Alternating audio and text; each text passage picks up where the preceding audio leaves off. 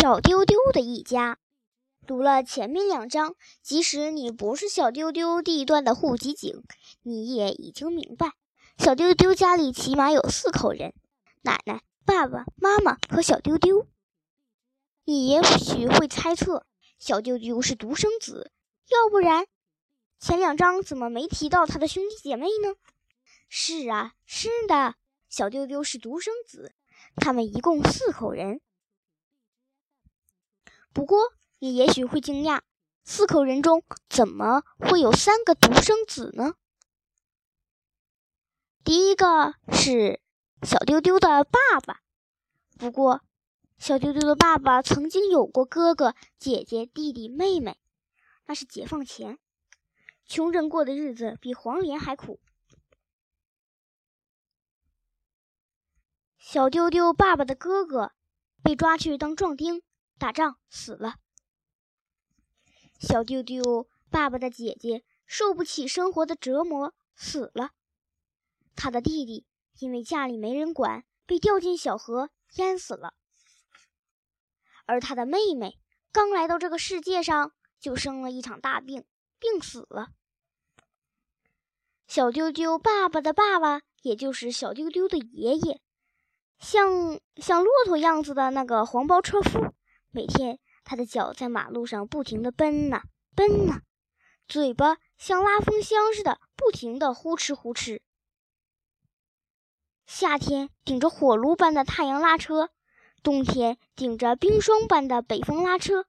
他瘦、累、穷。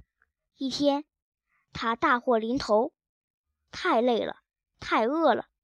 拉车的时候，双眼一黑，身子一歪。被一辆汽车给压死了。小丢丢的奶奶靠替人洗衣服、当保姆，好不容易把小丢丢的爸爸养活。幸亏，在小丢丢的爸爸像小丢丢这么大的时候，阳光照在他身上，春风吹到他脸上，解放了。后来，小丢丢的爸爸这个黄包车夫的儿子。上了大学，成了电子工程师。小丢丢的妈妈是地地道道的独生子女，她从来就没有哥哥、姐姐、弟弟、妹妹。小丢丢妈妈的妈妈，也就是小丢丢的外婆，生他妈妈的时候已经快四十岁了。为什么呢？小丢丢的外公是歌唱家，外婆是舞蹈家。舞蹈家不愿意多生孩子，这样他们只有一个女儿，小丢丢的妈妈，比心肝还宝贝，比宝贝还宝贝。小丢丢的妈妈从小就喜欢音乐，在小丢丢这么大的时候，已经上台拉小提琴了。她长得又嫩又白。她在音乐学院的附小升级到附中音乐学院毕业了。成为女钢琴家，她喜欢电子音乐，请了一位电子工程师为她制造电子琴。